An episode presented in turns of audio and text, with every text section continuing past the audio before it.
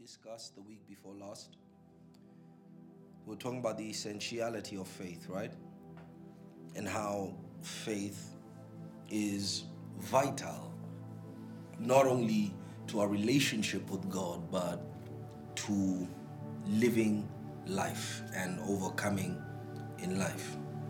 But I want to take a detour and discuss with you something that I feel the Spirit of God has placed upon my heart.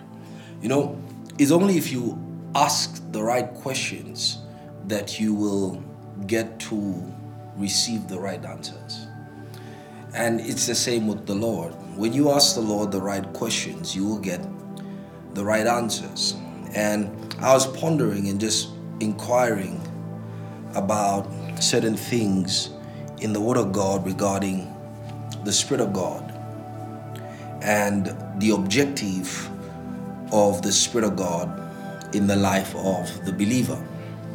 And the Spirit of God has been kind enough to give illumination uh, with regards to that. So we're going to discuss that a while, and I hope that the message blesses you. Can we turn our Bibles to the book of Genesis, chapter number 3 Genesis rather let's let's let's look at chapter number 2 in the interim praise God. Get this from me please.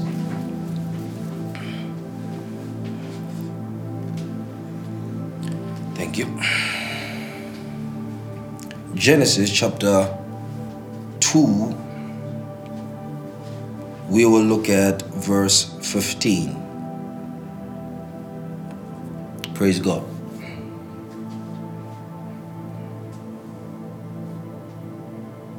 Then the Lord took the man and put him in the Garden of Eden to tend it and keep it.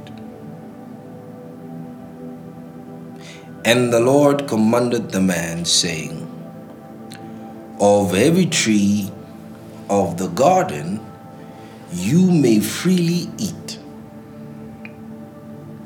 but of the tree of the knowledge of good and evil you shall not eat.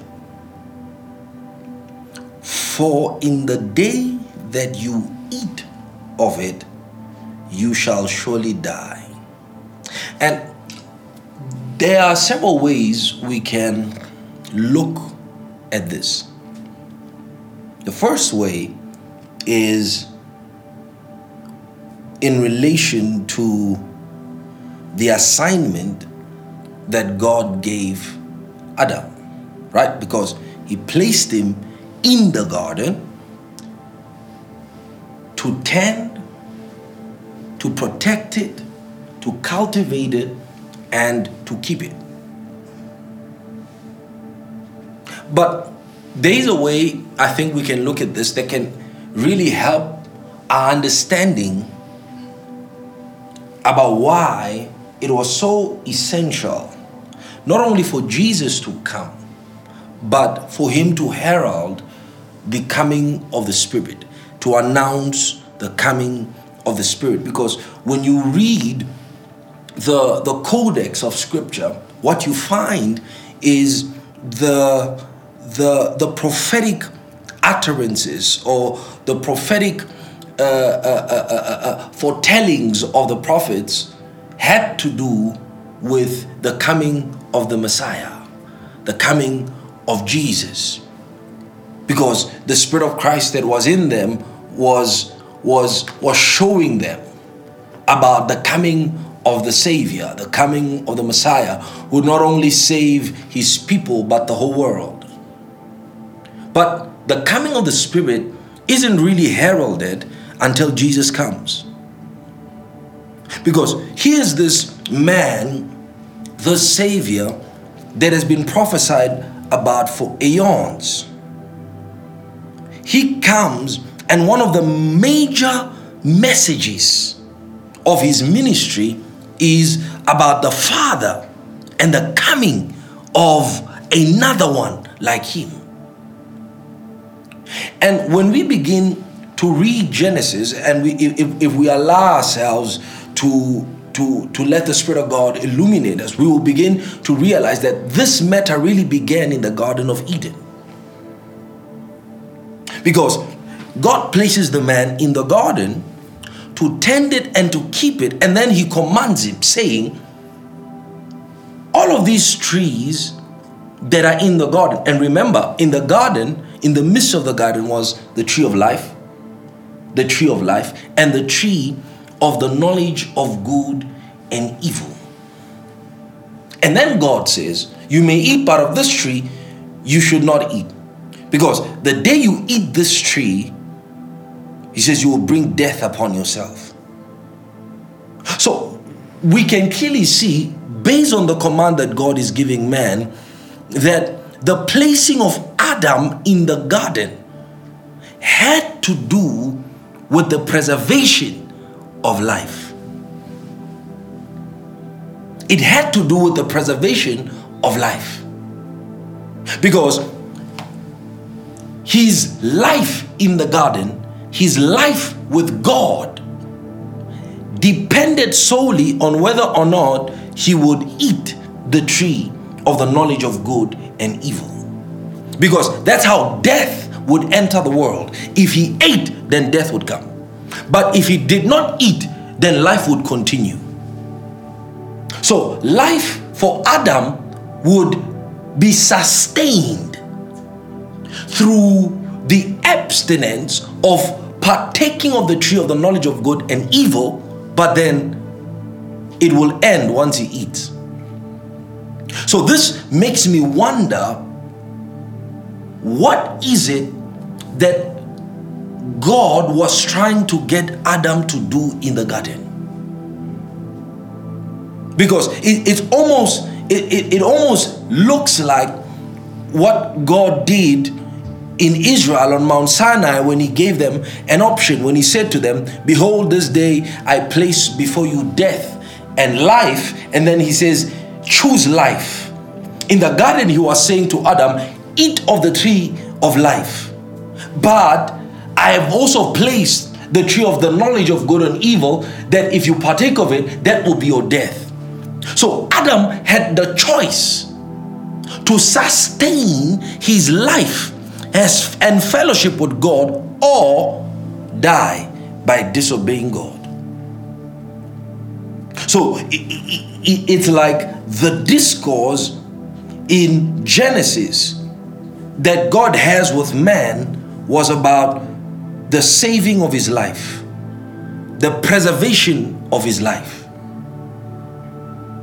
So that man comes into ruins whenever he deviates from the precepts, I mean the precepts of God. That his life will ultimately come to death if he chooses and decides to veer off from the laws, commandments, instructions of God. The safest place for Adam was in obedience to God. That's where life is. Because when, when the territories that God does not send us into, that does not command us or command us against, he says, those are places of death. That means where God told you not to go will be where your destruction is.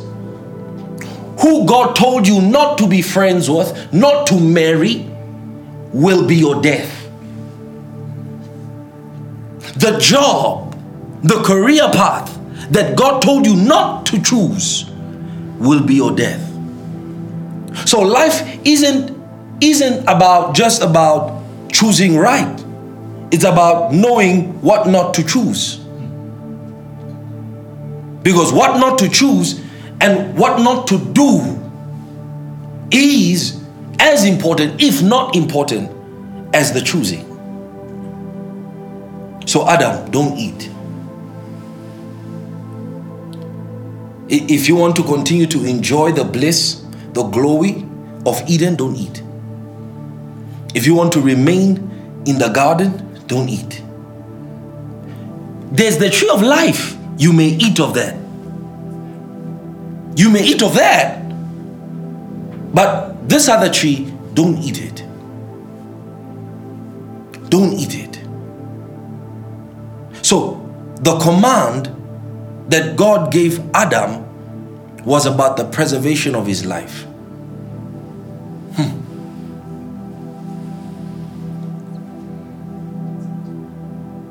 Look at your life. Look at all the things that God said to you not to do, either through scripture, through some warning, through prophetic warning. Look at all those things that you know in your spirit that you should not have done, and you did. Nothing good ever came out of them. Nothing good. So, disobeying God's commandment is the same as sucking life out of you. And do you know the closest thing to the imagery or the representation of God on earth is your parents? And that's why the Bible says, Obey your mother and father that your days may be long in the earth. That means if you disobey your parents, your days are cut short. In the same way as Adam disobeyed God and his life was cut short. So, the, the picture God gives us of how we are to relate with Him is, is given to us by our relation to our parents. Because, in a way, your parents created you. In a way, you are a creation of your parents. I'm not talking about, the circumstances under which you were birthed. I'm talking about the the the the the biological process with the end result being you. And your parents are responsible for that. And he says, as long as you obey these creatures, these beings that are responsible for your birthing, he says, your, your life on earth will be added. So it looks like God is more concerned about the preservation of human life. That his number one vision for man was that he may sustain a life long enough to have fellowship with God and enjoy all that God has to give man. And that hanged upon one thing if you disobey, you will die. If you disobey, you will die. So it is in your best interest to obey your parents. Because if you disobey, you die. Now, what defines the righteousness of the instruction or command that your parents may give you? What defines it? Who defines it? Well, ask yourself what is the righteousness of God? And what is obedience to God mean in relation to obedience to your own parents? He says both will determine whether or not your life is prolonged. And remember, it's not just the prolonging of life, it's the blessedness that comes with that life. Because remember, when God created man, He blessed them. So when the Bible says, when so that your days may be long on the earth, he's referring to living under the blessing.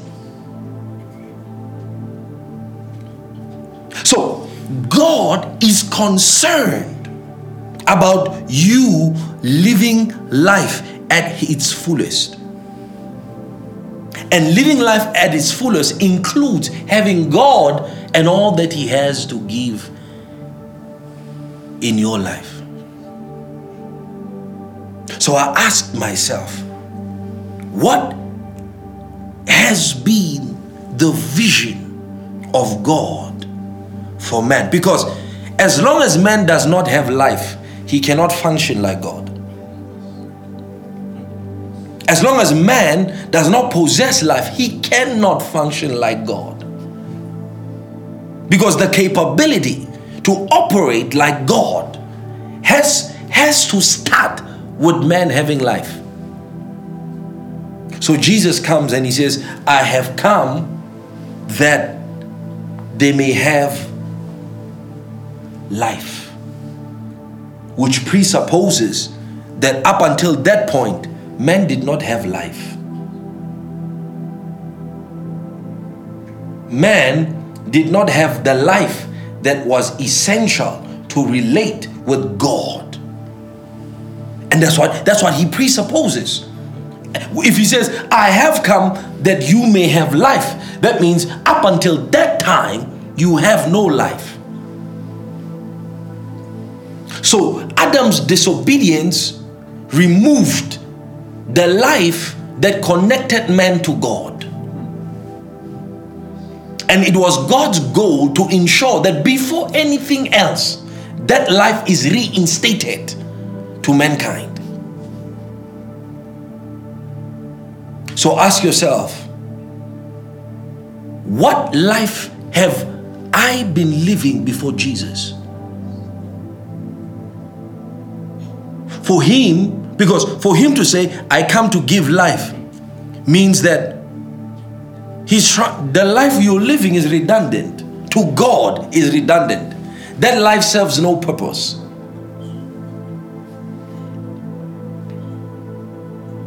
Think about Adam, he lived 930 years, but he was a dead man.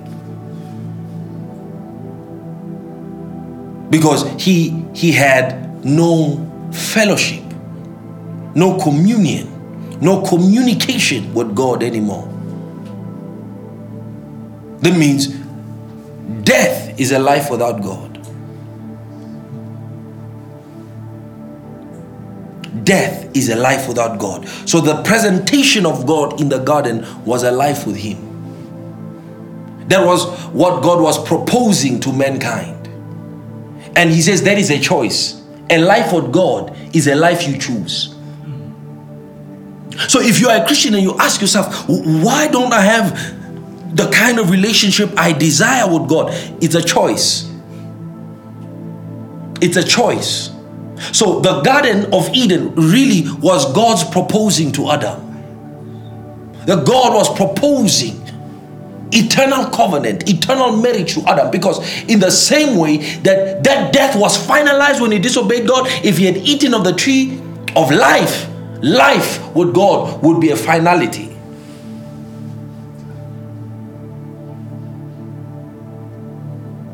So being a Christian is not about getting these extra material blessings. And this is what this is what materialistic Christianity loses. It loses the essence of the purpose of God, the essence of the vision of God in the coming of Jesus and later the coming of the Spirit of God. Because you will think that Jesus is in your life to give you something that that that is materialistic. Whereas that is not the case. God's desire was an eternal marriage, an eternal union between you and Him. And Jesus came to offer us what God offered Adam in the garden. What did God offer Adam in the garden? Life and also death. Remember, God doesn't only come with light, with goodness, with blessings. When He comes, He comes with the the the the goodness and the anti-goodness. Because to reject God is to accept the opposite of what He gives. So Adam committed treason by rejecting God. And this is what really many of us have done throughout our lives. You ask how? Well, with your parents.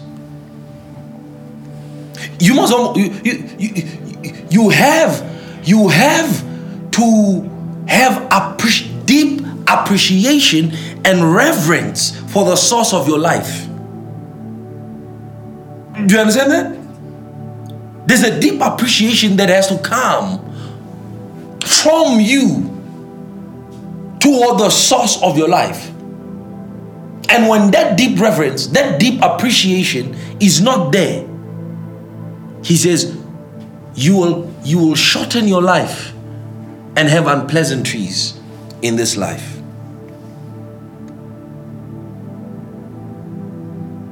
So Jesus says, I have come. I have come that you may have life. I have come. And this life, he says, is available to all. Because a life without God is what death is. That's what death is. Let's let's bring it deeper. All right? Let's bring it deeper. Because I, I want you to understand really why you have the Holy Ghost. Why you have the Holy Spirit in your life. It's not so that you can holler in tongues only. There's a reason behind it. There's a deep reason behind it. And once you you grasp that understanding, your whole life may change. Let's let's look at let's look at that scripture again in Genesis chapter uh, 2.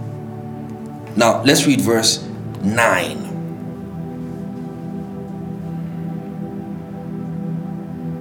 Verse 9 reads, verse 8 The Lord planted a garden eastward in Eden, and there he put the man whom he had formed. You see that? Do you see? Did you see that? I don't think he saw that. He put the man whom he. So Adam was not formed in the garden. Do you understand that? That means Adam was formed before the garden. Which means if he was formed before the garden, that means Adam did not wake up in the garden. So Adam's first residence was not in the Garden of Eden because God put the man whom he had formed. And remember, the Bible says, and the Lord God formed the man out of the dust of the ground and he breathed upon him the what? The breath of life and man became a living soul. So Adam did not wake up in Eden. He was formed outside of Eden. So he must have had a life before God finally put him in Eden. Which means your first dwelling place will not be the destination that God has designated for you. That means where you are born is not where you should end up. Because the final destination of Adam up until that point was Eden. So, man was not born in Eden, but he was born for Eden. He was not born in the glories of Eden, but he was born for it. You might not have been born in wealth. You might not have been born in opulence, in luxury, in freedom and liberty, but you were born for it. That means the circumstances of your birth does in no way represent your destiny. In the same way that Jesus was born in a manger, but he was not born for the manger. That was not his destination. Because the Bible tells us that Jesus himself said this. He said, You shall see the Son of God sitting at the right hand of the majesty. He was born in a manger, but he ended up on the throne of the universe. And that is the same story that God pictures with man throughout the generations in his dealings with man. He says, Thou, thou what? Thou takest the poor and set him up among kings that he might inherit the throne of glory. He was born in the slums, but he was what? Born for glory. In the same way with Adam, he was not born in Eden. If he was not born in Eden, where was he born? I'll tell you where was he born. He was born in the wilderness. That's where Adam was born. And it, it seemed right in the eyes of God to give Adam his first place of abode outside of Eden because Eden at that time was not made was not was not planted. It was only planted after Adam was created. No, look at it. Look at it. Look at it. Look at it. And the Lord God planted a garden eastward in Eden, and there he what? He put the man whom he had formed. So the formation of Adam predated Eden. I mean, the Garden of Eden. The forming of Adam predated Eden. That means you are more important to God. You are more important to God than your destination.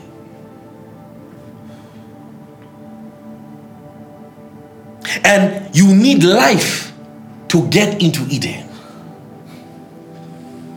It was not until Adam was alive that he came into his Eden, until he became a living soul, a functioning soul. The problem with many of us is that we are not functional. We are dysfunctional. Therefore, we do not yet qualify for entrance into Eden. Hallelujah. Hallelujah. Glory to God. So we may ask, where was Adam born? Where was he created? Where did he come alive? Because the first thing he saw was God and the environment in which he was. And that environment was not like the garden, it was something totally different. And we know that Eden was a territory, Eden was a city. And we know that up until that point in time, there were other spirits that had inhabited earth. And if you read Jeremiah chapter 4 from verse 25 downward, you'll recognize that really the place where Adam was born in the earth was actually a desert. And what gives us a clue that that was actually a desert is what God said. He used clay, He used the dust of the earth. So it was a dusty place.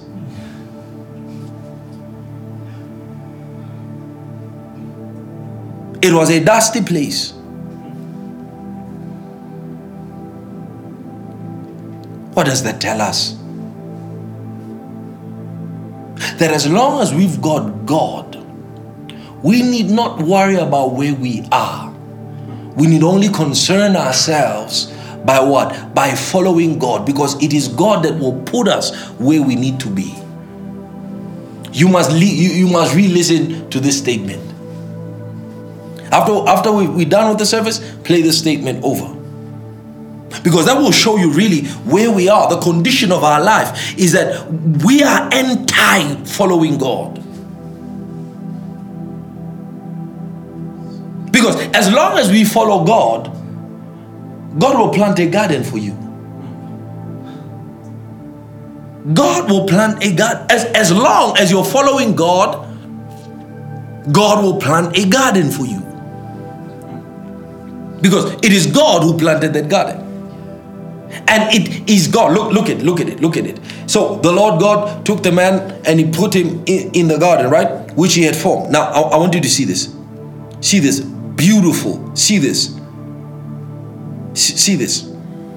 And out of the ground, the Lord God made. Out of the ground, the Lord God made. What did he make? The Lord God made every tree, hallelujah, that is pleasant to the sight. Huh. That means that was including the tree of the knowledge of good and evil. It was pleasant to look at. Every tree that was pleasant to the sight and good for food. Do you see that? Do you see that? The tree of life was also in the midst of the garden. So, why did God put the man there? It's clear. He wanted the man to have eternal life. God's desire for man was eternal life. And this makes me wonder at the point at which God told Adam to eat freely of every tree in the garden, and the time that Satan came and deceived the woman, how long was that time frame? Because if God comes to you and he puts you in a garden, put yourself in Adam's shoes and he says to you, Look, there's the tree of life. There's these other trees that are there, right? Tree of wisdom, tree of whatever joy, tree of peace, right? Because in the garden, food was for impartation, right? It, it was not to feel, it was for impartation. And, and there it is, right? There it is. Remember what the Bible says man shall not live by bread alone, but by every word that proceeds from the mouth of God right? And and God says all those things to Adam, and then says, "Don't eat of this tree. The day you eat of this tree, you die." There were probably ten times, if not more, trees than the tree of the knowledge of good and evil. Yet Adam ate that tree out of all the trees that were there. Now the question is, how long was it before between the time God commanded the man and the time Satan came and deceived them.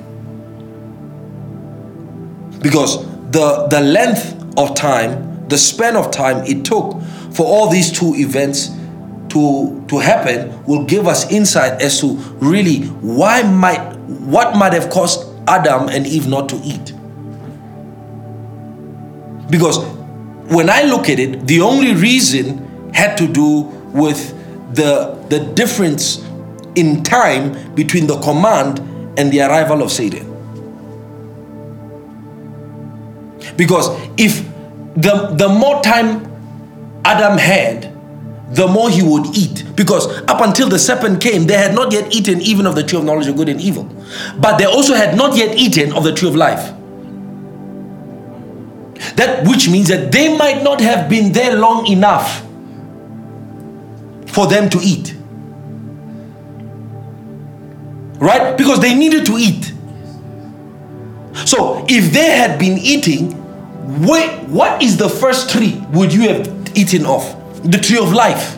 Right? Because that's the tree that God cast the spotlight on. Alongside with the tree of the knowledge of good and evil. So if there was a tree that they were going to eat first, was the tree of life but they didn't eat of it. And when you read the story, it looks like there was not enough time to do so. It seemed like as soon as God finished with Adam, as soon as Eve was created, the serpent pounced. Because it was not the woman that informed the serpent about eating the tree, it was the serpent. That means the serpent was there. Hmm. The serpent was there when God gave Adam the command. Because the serpent's question presupposes that. It implies and infers that he was there because he said, Did God really say, You shall not eat of the tree of the knowledge of good and evil? How does he know? How does he know who told him? Because it was not this, it was not Eve that initiated the conversation, it was the serpent. Implying that the serpent was there when God was commanding. And to add to add even deeper, it also implies that Satan did try on Adam. But he, he failed because Adam had been strong enough, right, to repel and rebuke the devil. Now, now, Eve comes. And when Eve comes, they fall. Question Why didn't you eat of the tree of life? That's the question. Why did you not eat from the tree of life? You ask. You had it available, it was in your grasp. Why did you not eat of the tree of life? What happened? What happened? Why did you not eat? Why did you choose death over life? And this is a question that has been plaguing mankind since forever. And it seems like there is something internal in mankind that, that makes him default to choosing the antithesis, uh, antithesis of everything that God wants for him. Look at our world now. Our world hates God. Why? This whole world hates Jesus. Why? Why? Why is that we are repulsed by the idea of God? Talk about God in any setting. Talk about Jesus in any setting. You will begin to see different responses. Why is that so? Means there's something in man that hates life. You know what wisdom says? He that hates me loves death. He that hates me loves death. And what is wisdom? Wisdom is the fear of the Lord. That is wisdom. It is the fear of the Lord. So, since the beginning of creation, man has been running away from life. The life that God offered, the life that God proposed. And there's a reason why I'm, I'm, I'm we're discussing this this morning. Because until we have the life that God wants us to live, we cannot operate in that dimension. We cannot operate like God. That's why as soon as Adam sinned, he died, he lost that life, and then from that day on, all he had was the image of God. I mean, the image of man and not of God. So, true failure is really failing in the apprehension of life. Because what God wanted to give man was life. So, dominion is in life, blessings are in life, glory is in life. You see that? Eden is in life. So, life is essential to who you need to be for God. And not just human life, not just the life you've been living without Jesus the life that Jesus gives is essential for who you need to be with God. Because if you don't have this life, you cannot accomplish destiny. Failure is inevitable, death is inevitable, destruction is inevitable. And the life God offers is immortality. So, immortality ligiza. Immortality eternal life was so important to God that he had to come in the form of man and die the death of a criminal so that you could have the life that he had before he died. So God said, "All right, you you you you, you want you want you want life? Here's what I'll do. The only way to get my life is if I die. So God gave up his life so that you may have his life and he took your life. And this is this is this is what really gets to me because what have we not been living before this? Have have man not not not been living? What by what me- mechanism had man been living? And then I realize God wants no distinction between earth life and heaven life. The problem with many people is that they live life and once they die, life is, is they, are, they are more alienated from the commonwealth of God, from the reality of God after death than in life. So eternal life is, is, is life without end, is life without pauses. And God desires that for you. Today, billionaires are seeking ways to, they, they, they call it the fountain of youth. They are seeking the fountain of youth. They are seeking ways to, to make them live longer. And guess what they're using? They're experimenting with fetuses, experimenting with placentas, experimenting with baby foreskins. Think about how how demonic, how perverted is that? And they're experimenting with all the, all for the purpose with drinking uh, the blood of young people, and experimenting with all those in in seeking to extend their lives. Man wants to live longer because if he can live longer, he can accomplish much. So man, man is obsessed with living longer. Yet Jesus offers that. The thing that men today are killing, destroying other lives, destroying people, destroying nations, the things that men are wickedly in pursuit of, Jesus is offering for free. And really, this is this is the context in which the gospel should be preached. Because the context of the gospel is that is that whoever believes on him should not perish. Do you understand? That means there should not be destruction that is associated with you. So Jesus is preservation not only of life but from destruction, from death.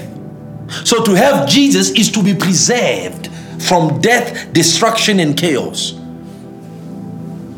Only when you don't have Jesus are those things imminent in your life. But if you have Jesus, it is a it is a guarantee. It is guaranteed by God. It is backed by God. He says, should not perish but have everlasting life. Life that does not run out. What, what are you saying? That is the context with which the gospel is presented to humanity. Because God does not die, God cannot die. And he cannot be the God of the dead. Jesus said, Jesus said, Jesus said, Jesus said, You are mistaken. When they came and asked him about about uh, uh, what will happen uh, if if this one marries this one and this one dies, and, and Jesus said, You are mistaken. You you you are mistaken. Have you not read the scripture that he says that I am the God of Abraham, Isaac, and Jacob? implying that Abraham, Isaac, and Jacob are alive.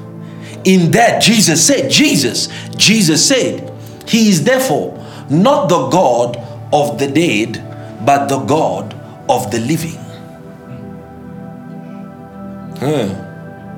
So that's why he could not allow those who are waiting for him in hope, those like Abraham, Isaac, Jacob, David, and all the saints, he could not allow them to remain in Gehenna, a place that represented death. Even though they lived, they lived well, but he could not because they were under the earth, and the, under the earth was not the place for man. And that's why when, eh, when, when Jesus, when Jesus rose from the dead, this is what many people don't talk about. He did not rise from the dead alone. Because the Bible says the graves of David, Abraham, Isaac, and Jacob were open, and men saw them walking openly in the streets of Jerusalem. Abraham that died 2,000 years ago was now alive, walking the streets. They saw David walking. What had happened? What had happened? They were infused. I have come that they may have life. This is what Jesus meant that he that was dead, even though he is dead, he said he shall be alive. It's because I am the resurrection and the life in his living, he raised up Lazarus, who was dead for four days. Now, you can't read that story and say, No, oh, no, no, because to believe in Jesus is to believe not in the resurrection, because he said, I am the resurrection and the life. What does that mean? That means for those who are dead, they will come back. For those who, who, who are still alive, they don't need to die. Because from the garden, life has been present, life and death have been presented as an option, as a choice. The day you eat, you die. It was a choice. So death is a choice, life is a is a choice. Blessings are a choice. Blessings are a choice. That means that means at any point in my in my life I can choose to to live and appropriate the blessings of God. Absolutely yes. Because if life is a choice, then wealth is a choice. If life is a choice, then health is a choice if life is a choice this is what i was saying that you've got to look at at, at that d- discussion between adam and god. And because there you find the truth about life. The day you eat you die. It's a choice. If i eat i will die. That means if, that means i can choose not to eat and live it's not happenstance It's not happenstance. It's not an accidental uh uh uh, uh, uh, uh, occurrence. No, it's a choice. He died because he chose it. That's why many people don't want to hear. You're sick, you're poor, you're not living in the blessings of God, you chose it. It's a choice. That means you can choose health, wealth, the good life, the Christ life, the higher life, the blessed life. You can choose it. Because it is packaged within eternal life. Because you must understand what eternal life is. You must understand what eternal life is the, the trees, the, the, the, the, the plants, the fruits, the Lord God made. The Lord God made. The Lord God made. It is life that makes those things grow. It is life. It is eternal life that brings order out of chaos, that brings structure and light out of darkness. It is life. In Him was life, and that life was the light of man. So to have life is to have light. And to have light is that is the source of, of everything in existence. How how do the how do the trees grow? How do the plants grow? How do the fruits go? How do all these things grow? It's life. Because anything without life dies. So God, God was invertedly showing us that look at nature. Look at what happens in nature as a consequence, as a byproduct of life. Look at what life can do. Look at what life produces. And it does not do anything extra because the, the, the very essence of life, the very essence of life is, is a mechanism in and of itself. So he says to have that life is to engineer blessings. To have that life is to engineer. That's why, that's why you, you saw Abraham, David, Isaac, Jacob, men who died. We read about them that they were buried in graves that they bought. We heard about them that they died in their old age. We read about them, and then there Jesus comes. And when Jesus comes, he's not risen alone. He's not risen. That's why Paul says, if the dead are not raised, then our faith is in vain. So the entirety, the entire context of our Christianity is eternal, eternal life. Because eternal life includes, you must understand, with eternal life comes resurrection. Resurrection is the lesser. It is the power of eternal life. That's the essence, the source of resurrection. So he says, he says, he says, I am the resurrection and the life. What is he telling you? You don't need to die. You don't need to die. That's the message of Jesus Christ. Man, you don't need to die. Age need not affect you.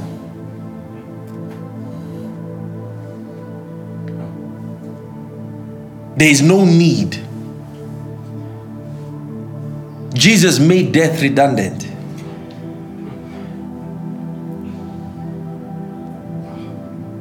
That's why to die, to die, be, be, be, becomes a tool for the Christian man.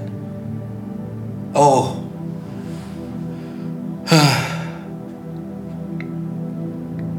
there is no power in death anymore.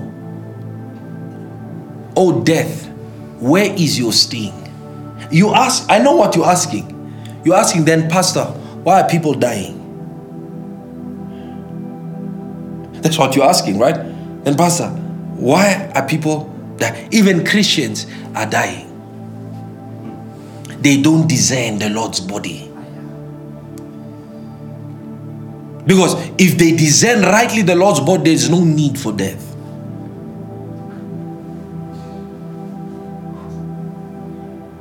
Jesus showed us that death is not the will of God by raising men from the dead in three stages those who just died and those who died days. He showed that death is not the will of look look look at the widow and his son. He knocked on the coffin, the boy rose. Look at the little girl, Jairus' daughter. Told her, Talita Kumai, and she rose. Look at Lazarus, he rose. Now, he did that to show us that death is not the will of God. And it is part of the gospel. When he sent them out, he said, Preach the gospel, heal the sick, and thahila kathradina, raise the dead, raise the dead raised now now that that is an inclusion that is an inclusion in the gospel of jesus christ the problem with us is that we have added multiple layers of doctrine that keep us far away from the exercising of this reality. I'll give you an example, right? I'll give an example. Jesus never told the disciples when he sent them because they were not prayerful. These were the kind of men when Jesus said, Watch with me, they were asleep. These were men who, who, who, who were so depraved in their prayer life that they went to Jesus and they told him, asked him to teach them to pray. So the, the, the, the disciples that Jesus was sending out to raise the dead, these were not men who were prayerful because it was it was not the strength of their prayers that would raise the dead. It was the power in the gospel. You, you need to understand this. You need to understand this because it will save your life from many things and from from from the erroneous doctrines and traditions in christianity. Today if you can raise the dead it is in reference to your prayerlessness. And Jesus had never made raising the dead as a reference or a, an ability that came from prayerfulness. he made that as a reference to the gospel. So the problem is that the reason why we cannot act out the things that Jesus said we could do is not because we don't have access to that ability, but it is because we are too dependent on our own ability. Paul says our sufficiency is not of, on our, of ourselves, but our sufficiency is of God. Do you understand that? Who raises the dead. That means that as long as you place the pressure on yourself, there can't be any miracles. But when you begin begin to put the pressure on God and on the Gospels, he says that's when you will access power.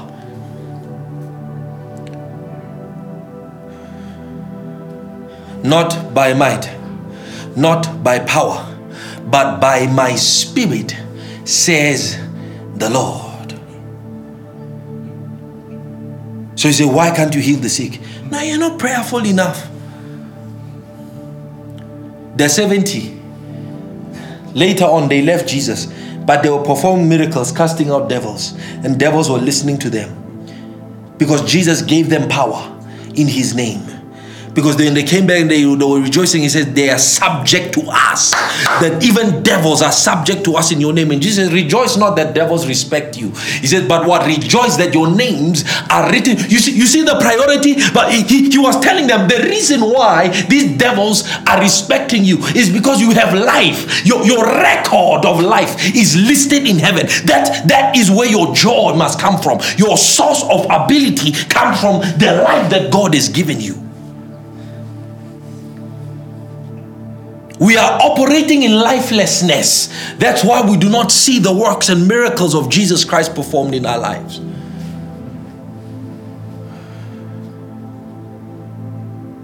Because did you record on logic? Praise God. That lifelessness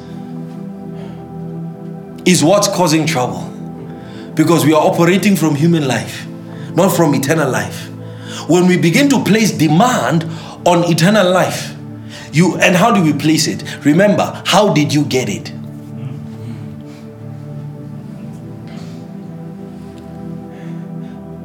How did you get it? You believed. Why is that now there are additions to its operation? You must fast, you must pray, you must give three times a day, you must you must do this. It's like it's like the early church telling the Gentiles to follow Jewish practices in order for them to be enlisted in the faith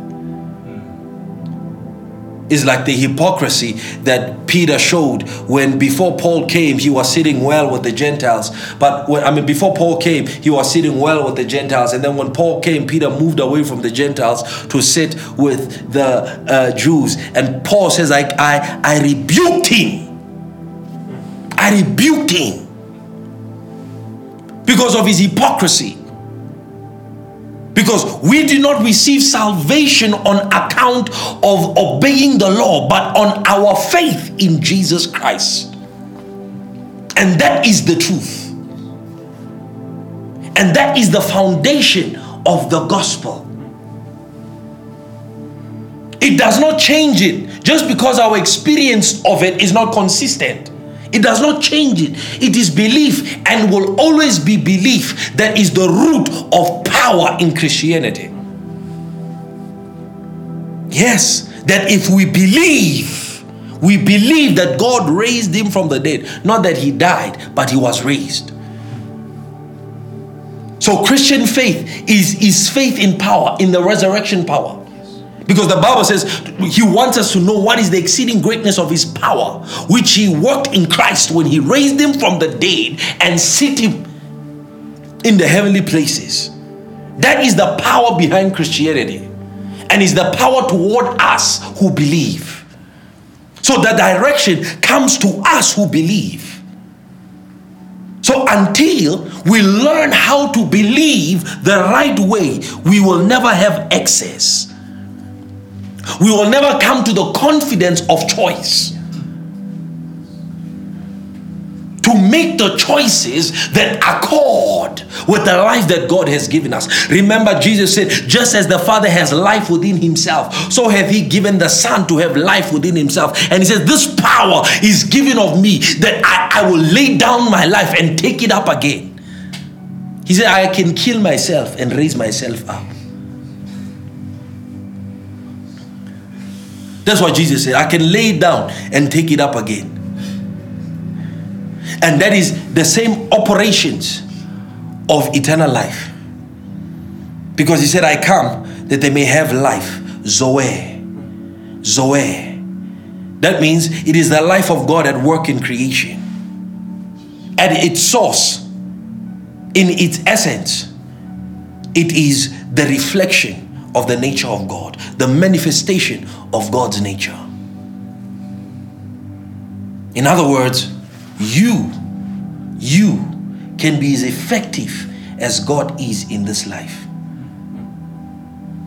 You can be as productive, you can be as successful because He wants you to measure your success not by comparing it to Him. No, He said by comparing it to God. Our life is in, com- is in comparison to God. Remember, you shall be perfect, even as I am perfect. That means the standards of perfection are, are, are God, not, not man. That, that's why he said, Don't look down, look up. Look up. Because that's that's how you that's where your standards are measured. And why is God measuring you to himself? Is because you have his life. We may not have co-equality in rank, but we have co-equality in essence. And this life, the Bible says, and this life is in his son. This life is in his son. So, why is it we have Christians that do not believe and therefore suffer the consequences of not believing? Right? Why, why is that so? The answer is simple. Because if if God gave Adam a command, that means to access life, to access death requires a law. It requires a law. You understand that? No, I don't think you understand it. God commanded him. So the, the, the preservation of his life depended, depended on a law that he had to obey. So he, he, living eternally, living eternally, living Zoe means that there is a law that you need to access. Romans chapter 8. Romans chapter 8, verse 1. The reason why we are dying and suffering is because we are still adhering to the laws that regulate that reality.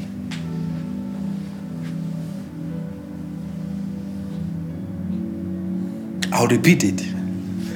The reason why we are dying and suffering is because we are still adhering to the law that regulate and administrate that reality.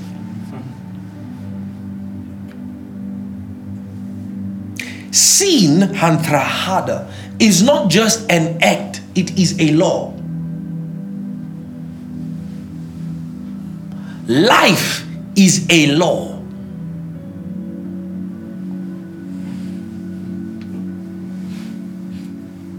Okay, okay, okay, okay. Let's read. Hmm. Romans chapter 8. Hathagiza Gatakai. Are we there? Verse 1.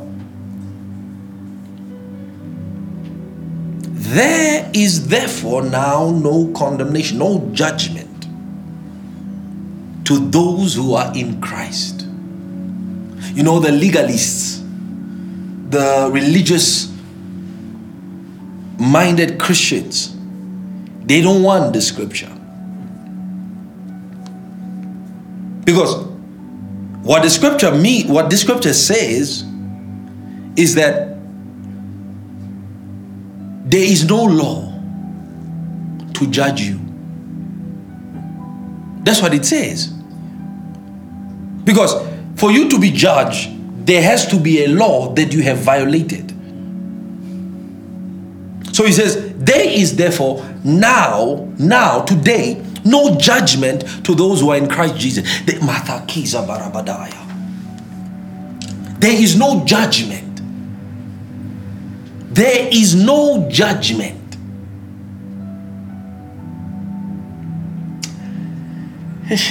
I fear, I, I fear teaching this.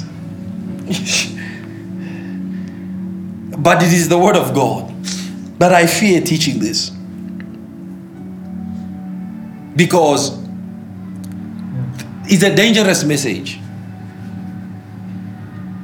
Notice Paul says, There is therefore now no judgment. He was, he was talking in reference to chapter 7. In chapter 7, Paul begins to, to make rhetoric of the workings of the law, the imperfection and the weakness of the law in giving sin strength and power to cause him to continue sinning, even though it's not what he wants to do. And he begins by highlighting its operations, its nature, its power, and then he gets into the root and he says, The reason why I keep sinning is because with my flesh I obey the law of sin. But with my mind, I obey the law of God. So there is there is a conflict within me because what I will, I do not, but what I will not, I do. So there is there is a conflict within me because there is a, a, a law warring against the law of my soul, and this law is in my members. Let's read it. Let's read it. Let's read it because this is beautiful. It's it's it's beautiful. It's amazing. It's it's amazing. Look at this. He says, verse 7 What shall I say then? Is the law sin? Certainly not. Okay, okay, wait, wait. Let, let's read from verse 1. We got to take this. We got to read this. Or do you not know, brethren? Verse, let's read from verse 23. uh, hallelujah. Just give me a second.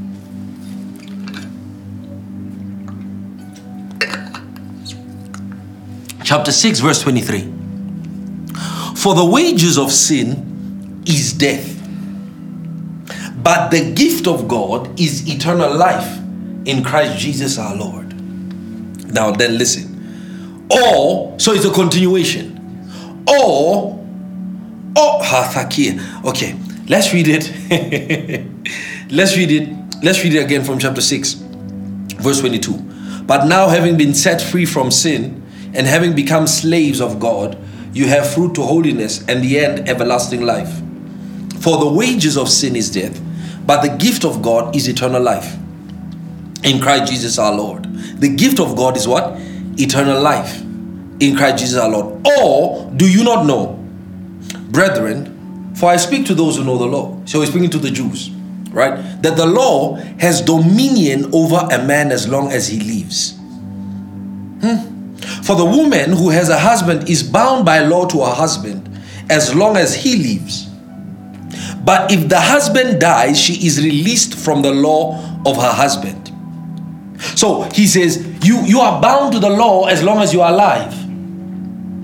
So if if the law of sin had been in operation in you, you had been bound to that law until you die. Because you'd only be separated from that law once you die. And surely enough, you did die. When did I die? You died when Jesus died. When you died, you died unto sin. Now, how, how then do you make that a reality in your life? Is by the employment of the law of the mind. Because in chapter 6, chapter, verse 5, the Bible says, Reckon your. Uh, we'll read that. We'll read that. He says, For the woman has who has a husband is bound by the law to the husband as long as he lives, but if he dies, she is released from the law of her husband. So then, if while her husband lives, she remains, she marry and marry, I mean, if while her husband lives, she marries another man, she will be called an adulteress. But if her husband dies, she is free from that law. So marriage is a law that binds a wife to her husband until he dies. Then he says, so that she's no adulteress, though she marries another man.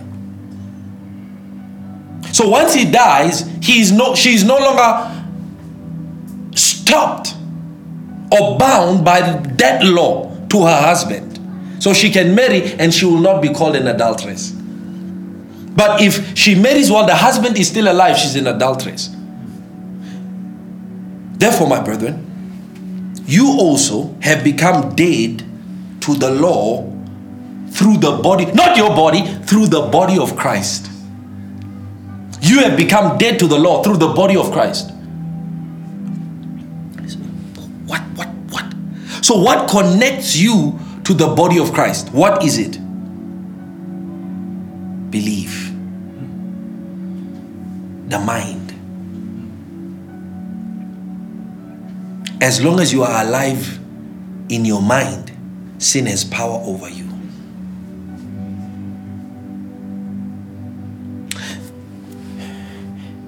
If if we bring a woman here, right, and you place her naked here, all sorts of things will begin happening to you, right? And if that woman is in her right head, all sorts of things will begin happening to you because your mind is switched on to that reality, right? But then, if before this woman is brought before you here, you are told that this woman is crazy, she don't think right, right? The chances are, even if she's standing here naked, nothing will happen to you. Why? Because in your mind you would have switched off based on the information you have heard. Do you understand that? But she's, nothing has changed. She remained naked. Nothing have changed. She remained naked. But the fact that you received information about her that allowed you to block the, the sensory perceptions that would otherwise make you feel somehow, right? What changed? What changed the feeling? Was what?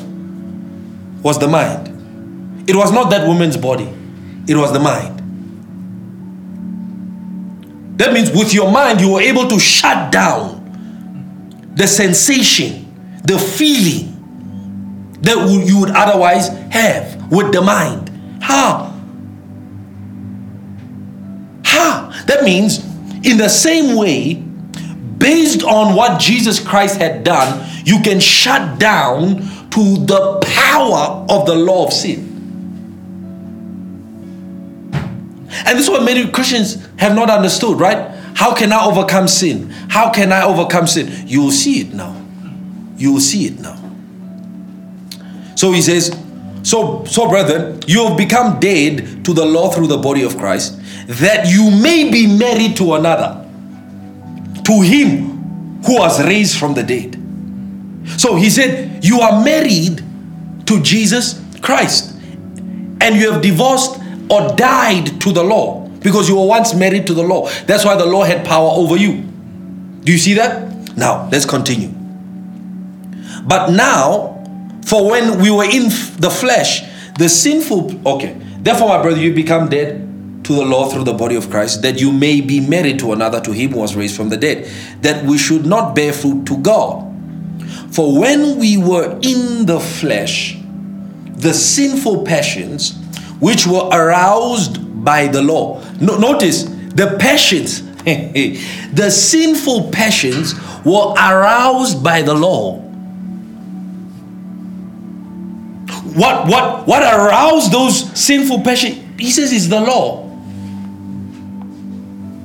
The look at it. For when we were in the flesh, the sinful passions which were aroused by the law. The desire to steal came from the law. The desire, how? The desire to commit adultery, to murder. He says it, it the law aroused those sinful passions. Hmm. We're at work in our members to bear fruit to death. But now we have been delivered from the law, having died to what we were held by, so that we should serve in the newness of the Spirit and not in the oldness of the letter. So, the only thing that can give us the power to leave or override the operation of the law and what it caused us to do is the Spirit. That's why Jesus was so adamant about giving us the Spirit. Because the Spirit is the only one that could give man the power to override or supplant every other law that is anti God that was working in us. So the law aroused sin in the Jew. Because he's talking to those who knew the law, right? So, what aroused sin in the Gentile? You will see. What then shall we say? Is the law sin? Certainly not. That's why I said I'm afraid to say some of the things that I'm going to say now. On the contrary, I would not have known sin except through the law. So it's a dilemma because sin presented gave me knowledge. I mean, the law gave me knowledge of sin, but at the same time, it aroused sin in me. I didn't write it. Maybe you're listening like this guy is is is, is talking heresy. Read, uh, we're just reading the Bible. Certain Lord, on the contrary, I would not have known sin except through the law. For I would have not known covetousness unless the law had said, You shall not covet. So I would not have known what covetousness is unless the law said so. I would not have known that I'm coveting unless the law said, Thou shalt not covet.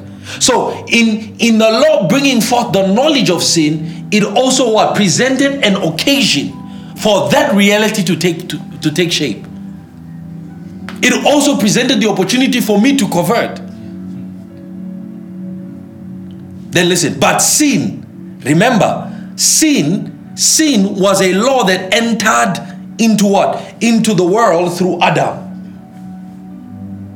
Right? And it is a law. So, but sin, taking opportunity by the commandment, produced in me all manner of evil desires. For apart from the law, sin was dead. So he, in, in, in, in other words, he's saying the law revived sin in me.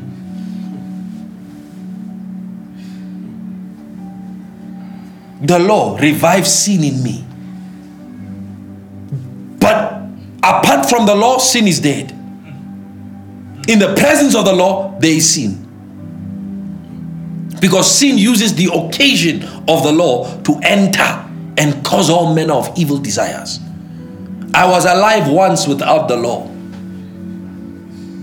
But when the commandment came, sin revived and I died. And the commandment, which was to bring life, I found to bring death. For sin, taking occasion by the commandment, deceived me, and by it killed me. Therefore, the law is holy, and the commandment holy, just, and good. Has then what is good become death to me? Certainly not, but sin that it might appear sin. was producing death in me through what is good, so that sin through the commandment might become exceedingly sinful. So the strength of sin is the law. So the law is what strengthens sin, even though the law was meant to bring life. And that's why the law could not work. Only the Spirit could cause man and sin. I mean, could cause man to overcome sin. By what? By bringing the life of God inside man. Because man, as a human being, cannot overcome sin. It is man, as a divine being, that can overcome sin through the aid and help of the Spirit. So the strength of sin came from the law. You'll see it. For we know that the law is spiritual, but I am carnal, sold under sin. He's sold under sin. For what I'm doing, I do not understand. For what I will to do, that I do not practice. But what I hate, that I do. If then I do what I will not to do, I agree you see that? I agree because what I'm doing, I don't want to do. So I, I'm agreeing that the law is good. But now it is no longer I who's doing it, but sin that dwells in me. So where does sin dwell?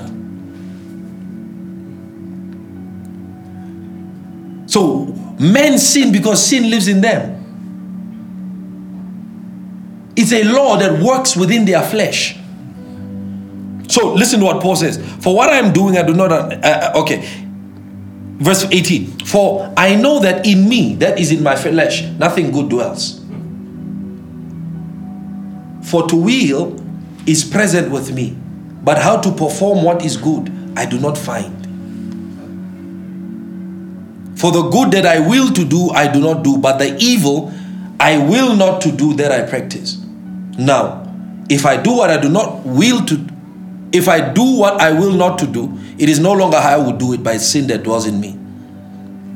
Then there it is. There's there's there's the crux.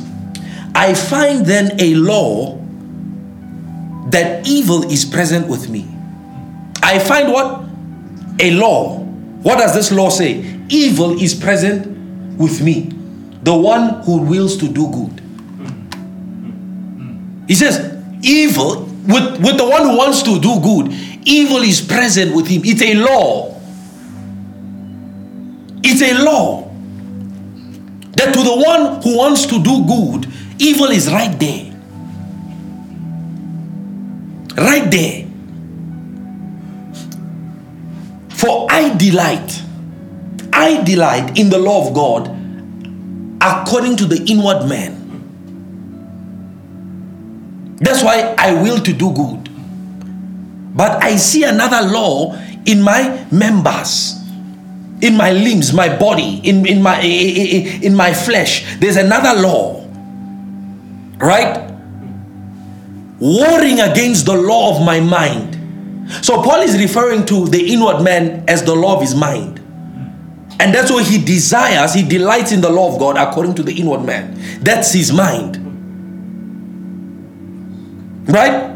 Then he says, This law in his members is warring against the law of his mind, bringing him into captivity to the law of sin, which is in my members. That means he does not have power to exercise the law of his mind over the law that is in his members. Because he always finds himself captive to the law of sin in his flesh. That means if I am sinning, I am adhering to the law of what? Of sin. That's the only reason why men sin. Because they, they are adhering to the law of sin. If you can sin, you can live eternally. Because the capabilities are sponsored by the same narrative. If you can sin, you can live divinely. If you can, if you can sin, you can live divinely. Now, let's read. O wretch man that I am, who will deliver me from this body of death? So the problem that Paul is facing is with his body. So, the throne of sin is the flesh of man. And that's why, that's why, that's why it you see, as long as this body is on us, the, the possibility to sin and the possibility to fall astray will exist. This is what explains the need to take off this body of sin. Do, do you understand that? Do, do you understand the need to take off this body of sin? By what? By leaving it, by dying. Right? What? To put on the immortal, the incorruptible, because this body is corrupted. Remember, when you were saved in the regeneration, it was not your body that was saved, it was your spirit man that was regenerated. So, your spirit man who who who fully resembles God is encased in a corrupted being, corrupted suit, in a corrupted body. So the inward man is vulnerable constantly because he's in an environment that stimulates constantly this body because this world is under sin. So there is a dilemma that man faces, that Christians face, that they are inwardly recreated but outwardly corrupted. And that's what the Bible talks about the redemption of this body and how creation is groaning and waiting. And how then do we come into the liberty of the sons of God? Because already we are enthroned, we are seated together with Christ. The problem is the limitation that the flesh provides. So Paul is exclaiming this in exasperation. He says, Oh, wretched man that I am, who will deliver me from this body of death? I thank God through Jesus Christ because now, because now through Jesus Christ, we can exercise the law of the mind. We can exercise the law of God through the mind. You see it. He said, So then, I thank God through Jesus Christ. So then, with my mind, with my mind, that means with your mind, you can override the law of sin. You see it. With my mind, I myself, your spirit, serve the law of God. But with the flesh, I serve the law of sin.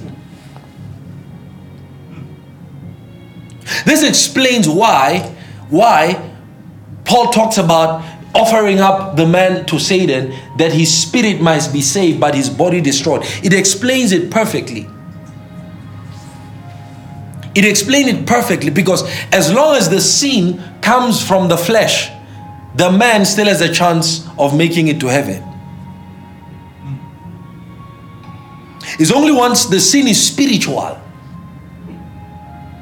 that now the man is in danger. Look at look at Moses. Moses murdered. Moses killed a man. Yet today we call him man of God. No prophet in the whole Bible like Moses. Yet he murdered. Look at Paul, same story. When they were murdering Stephen, Paul was there. He was the one that went to go and ask for, for documents to go and kill and arrest Christians. Yet he's the man of God that wrote a third of the Bible. Why didn't God consider it?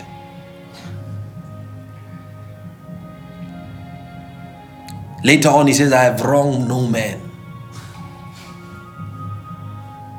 What had happened? I had wronged no man. Something had happened.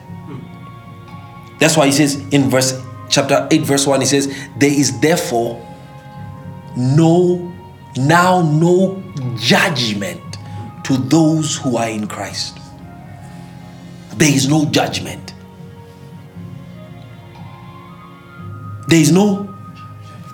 Come, let's read. Who walk not after the who walk not according to the They, what is wrong with the flesh is that the law of sin lives there. What is wrong with the flesh? Sin lives there. And you see, the only time sin in you is, is mortified is when you what? You reckon yourself. Because remember he said you have died to the law. That means you have died to sin through the body of jesus. When you begin to reckon with the crucifixion of jesus christ you will begin to experience the reality of the mortification of sin. Sin is not mortified through prayer. Huh. you can fast and pray. How many times have you fasted and prayed about some sin in your life.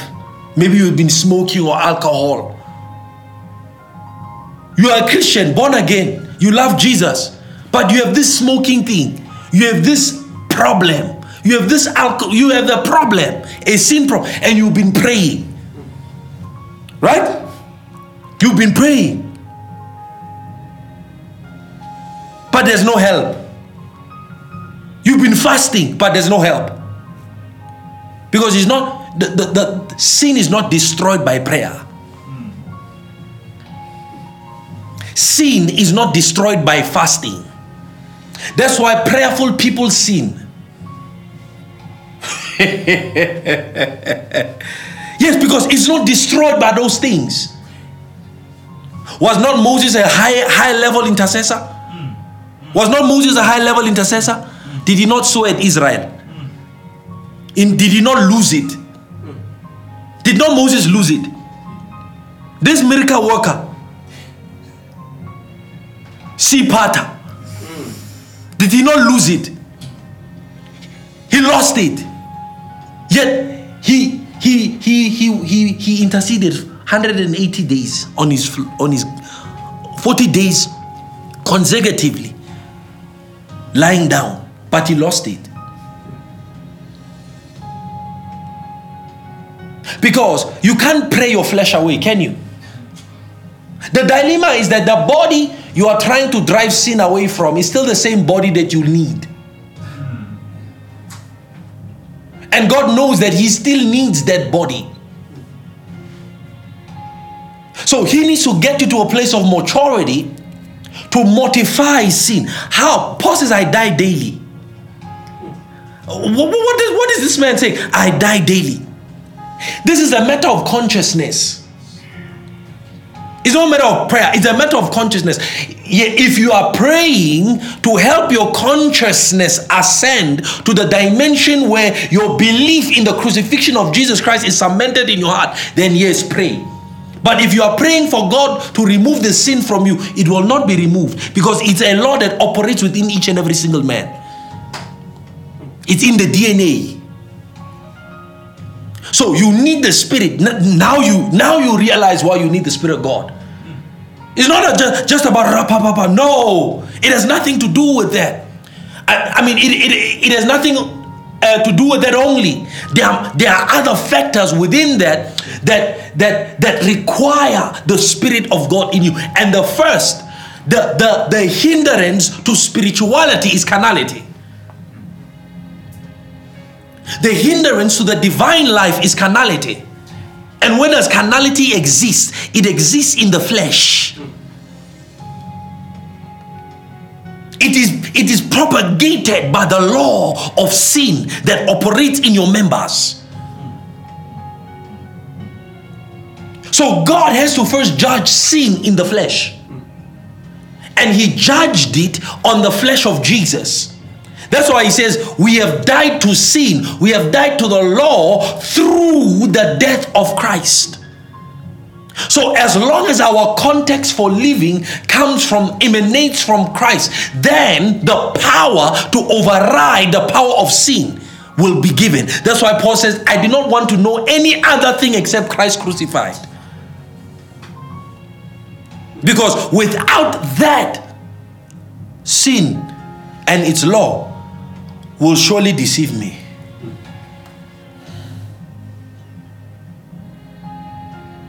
Will surely deceive me because God's hope, God's vision is not only forgiveness of sin, it's freedom from sin. And this is one of the reasons why the church is running away from this subject because they don't understand how in the world can we get rid of this thing. even pastors they've given up because they're like, ah, sin, you ask for forgiveness. Why? Because they can't figure out how in the world can this thing be dealt with. There's a way. It's the spirit. It's the spirit. Because the spirit will. Oh God, come, let's read.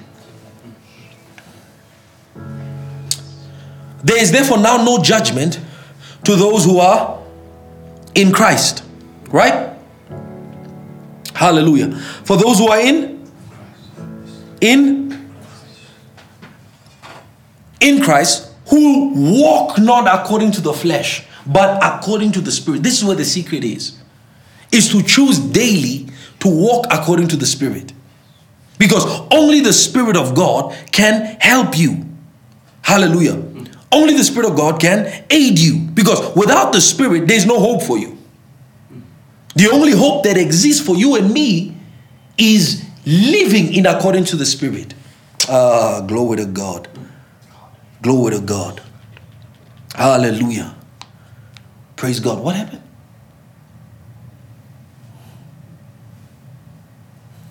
It's over there. It's over there. Excuse me. Praise God. Just sorry about that. Hallelujah. So, think about this, right?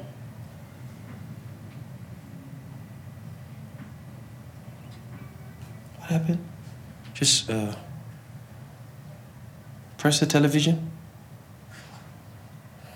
No, this one.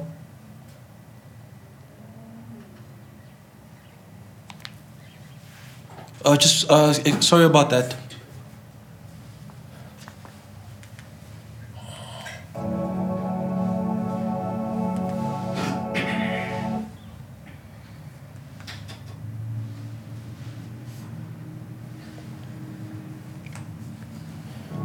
Praise God. Yeah, amen, amen, amen, amen. So, yeah, so let, let, let, us get back into it. Are, are you learning something? Hope you're learning something. He said, For the law, for the law, he says, there's no judgment.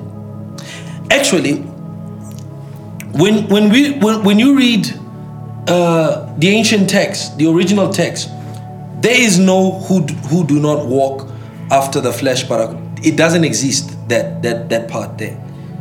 So it seems like it was added by the translators because they did not feel comfortable with leaving the scripture as it is. And that's a problem with man right?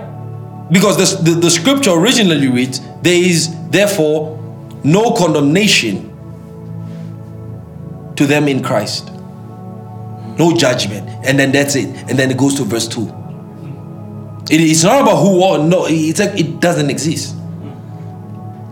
So you could read it like, therefore, now no con- no judgment to those in Christ Jesus. Because the law of the spirit of life. You see why there's no judgment? There is no judgment because there's no condemnation because the law of the spirit of life. Ha, there, there you go. There you go. The law of the spirit of life in Christ Jesus. So in Jesus exists the law of the spirit of life. You remember what he said in John chapter 6, verse 63 he said he said it is the spirit that gives life the flesh profiteth nothing that means there is no profit from the flesh when you look back at the end of your life, it, it, is, it, is, it is the profits from the spirit that will matter, not from the flesh. Because the flesh cannot produce any profit. There's no gain from living a life of the flesh. There's no gain whatsoever. It does not matter. As long as you have built, you have lived your life by the flesh. He says there is no eternal gains. Because he says, He that sows to his flesh sows corruption, and he will reap death and corruption. So the only thing the flesh can produce is destruction. The flesh can't produce anything good. Paul says, I know there's nothing good in me that is in my flesh because nothing good can come out of the flesh. So, the, the problem with Christianity is that we live and function too much by the flesh and expect spirit results. Jesus said, Do you not know whatever is born of flesh is flesh? Whatever is born of spirit is spirit. And only the Spirit gives life. And He's telling us now there is no condemnation to those in Christ Jesus. Why? Because the law of the Spirit of life that is in Jesus is a law. And laws requires adherence. You don't pray to obey a law. Afrana san shalida. The problem we've been praying for eternal life, and God says, No, you don't need to pray, believe for it. Eternal life is believed for. That means it it's the experience of that reality is in belief, is in the belief center, not in the prayer center. How many people have prayed and still died?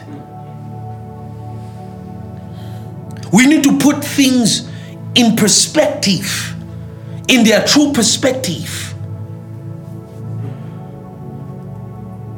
So the Christian problem is not a prayer problem, it's a belief problem. The very same people who believe don't believe. John said, I write to you who believe that you may believe that you that you may believe that you have not going to have not going to be given but that now in this life today right now you have eternal life. But I, but you say I don't feel it. You don't need to feel eternal life. You don't need to feel eternal life. He says the first step in experience is belief. He didn't say I write to you who believe that you may pray to have says, I write. You see, you see, you can pray for illumination. You can pray for God to help you understand. But you need to believe. Because that's the facility in which eternal life operates. And he says, there is no judgment for those in Christ. In Christ. Question Am I in Christ? Yes. Am I, am I baptized into Christ? Yes. By what methodology? By the Spirit. By one Spirit, we are all baptized into Christ Jesus. And because we are in Christ Jesus, there is a law in Christ that works. Inside Him, inside Him, says, inside Him there's a law. Is the law of the Spirit of life. It is the law that regulates all of life, all spiritual, natural, human, plant life. Every life in the universe is regulated by the law of Spirit of life in Christ Jesus. He didn't say the spirit of life, he said the law. The law of the spirit of life in Christ Jesus. The law, the law of the spirit of Haka Sanda Ligara Sanda Irata Kira Daile. For the law, the law, the law of the Spirit. There is a law in the kingdom that regulates the life of God, that regulates the Zoe of Christ. There is a law that, that, that, that, that you can operate. And that law, he says, has made me free has made me free, has liberated me, has freed me from the law of sin and death. And where is the law of sin and death operative? In the flesh. So, to gain superiority over the law of sin and death, he says, you need to adhere to the law of the Spirit of life.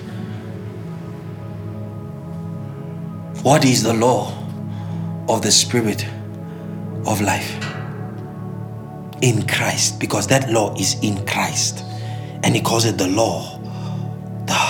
Let's just lift up our hands, oh God. In heaven, thank you, oh Satra Gita. Oh, what life, what knowledge, what truth, precious Spirit of God.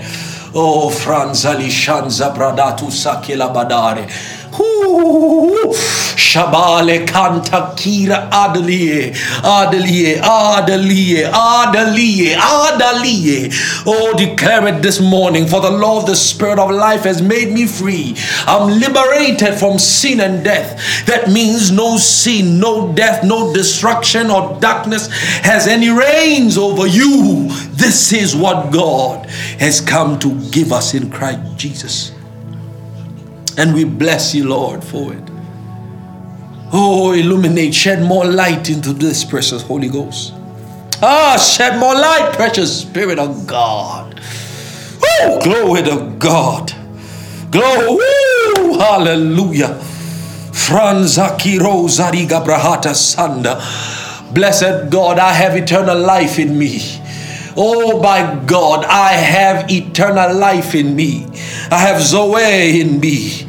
I have that sin destroying life in me, sickness destroying life in me. My God, thank you, Jesus. Thank you, Jesus. Glory to God, we believe. Woo, we believe, we believe. We believe in Zoe. We believe in it. Oh, in the life giver. In the life giver. Hallelujah. Praise God.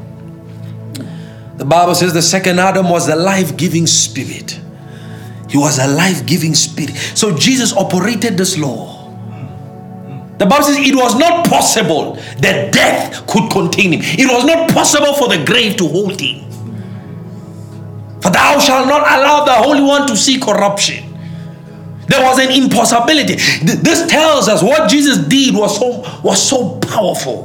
What he did was so powerful because that means that Jesus, if the law of sin, if sin operated in the flesh, that means Jesus, by the justice system of God and the justice requirement of God, Jesus absorbed all of sin in his flesh, and that still didn't corrupt him.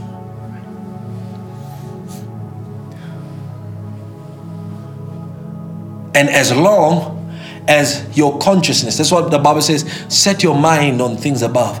As long as your mind, we'll continue next week. We'll continue next week. I think I've said enough today. Oh my God. There's no judgment, there's no condemnation. None. As long as you adhere to the law of the Spirit of life, no condemnation at all because you have eternal life. You have it. You have it. This is the record. Let's read one last scripture. Oh, my Lord. Oh, my Lord, my Lord, my Lord, my God. Oh, my Lord, my God. My Lord, thank you, Holy Ghost, for guiding us into truth. My Lord, my God. Hey, hey. Sila Baradanko side. My Lord, my God. Hey, hey. Manta kafrana sala imala shana grada gabraniga sanda. Oh, Sharavanda Gradila Baraba. Oh, pray for the Spirit to root this message in you, Spirit. Igabala Badabaramaya. Oh my God, this is the end of sin. If, if this message really settles in our spirits, it's the end of the sin sinning problem. It's the end of it. It's the end of it. It's the end of the weakness in the flesh. It's the end. My God. My God. Verse 9 of First John chapter 5. First John chapter 5, verse 9, right up until verse 13. If we receive the witness of man, the witness of God is greater. For this is the witness of God, which has testified of his Son. He who believes in the Son of God has the witness in himself. He who believes in the Son of God has the witness in himself. He has the testimony in himself. So the te- inside you is the testimony of God. So God is not up in heaven talking, I have a testimony, I have a testimony. No, he says the testimony of God resides in those who believe in the Son. He says, He that believes in the Son has the testimony, and this is the testimony. And this is the testimony. Verse 11 eternal life. That God has given us eternal life. Do you believe in the Son of God? Yes, I do. Well, do you have the testimony of God? Yes, you do. What is the testimony of God? The gift of God is eternal life. The gift of God is eternal life. What is the testimony of God to man? It is that he that believes in the Son, God has given him eternal life. The record is with you. Listen to this. And this is the testimony that God has given us eternal life, and this life is in His Son. He who has the Son, he who has, he who has the Son has life.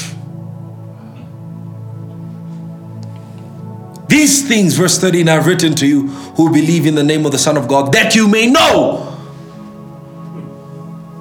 That you may know that you have eternal life and that you may believe. This is proof that a vast majority of us believers don't know that we have it. We don't know. Because not many along these lines have been taught and taught throughout the history of the church. But this is what will make us the immortals. This is what will make us the immortal. This message, the record, eternal life. And, and, and the church needs to do a, a thorough investigation. You know, I was sitting last night and I was meditating in my study. And I was just looking at Ephesians chapter 4 and I was asking, what is the purpose of the church? What is the goal of the church, of ministry? of ministers? And the answer was there that we may all come unto the fullness of the measure of the stature of Jesus Christ. To become of one age. That is the goal to which we all have been subscribed. And it begins with the foundation. And that foundation is eternal life. Listen, whether whether 80 90% of the church has no experience in this regard, it does not make any difference. Whether you and I today have no experience in this reality, it makes no difference. What makes the difference is whether or not we keep the testimony of God, the record of God, and we continue to homologia with Him that we have eternal life. I think I'll end it here this morning. I trust you are blessed. And I trust this message has really ministered to you. There are so many things that we've said, so many things that we've discussed this morning. And I think it, it, it, it can only do you well if you go back to this message and, and re listen to it and replay it and let it minister to you and let the Spirit of God minister to you. Many of God's people are struggling, struggling in their lives with sin, struggling in their lives. Many are hopeless. They are walking around believing in Jesus Christ, but they are hopeless. Yet the answers have already been provided, the solution has already been given. Jesus has come, life has been distributed. It's up to us, ministers, to teach and shed God's light on these truths that God's people may believe and walk therein. And I hope and I trust this message has blessed you. We will be together very soon, but the Word of God knows no distance. There's no distance to the impact of God's Word. So we bless God for the opportunity He has given us this morning to teach God's Word, to teach God's people. And I trust that this message has blessed you. We're going to take offering now. And like I said, uh, you can just send through your offerings via uh, our church uh, platform, our church account. They will send it through. And I'm gonna pray for your offering. I'm gonna pray for your for your tithes. You know, God's word is powerful. And like I said in this message, it is us who, who decide. The Bible says a curse causeless does not come. In other words, a curse is not an accident. You understand that? In the same way, to be blessed and live the blessed life is not accidental. It's a conscious choice. And we we take those that conscious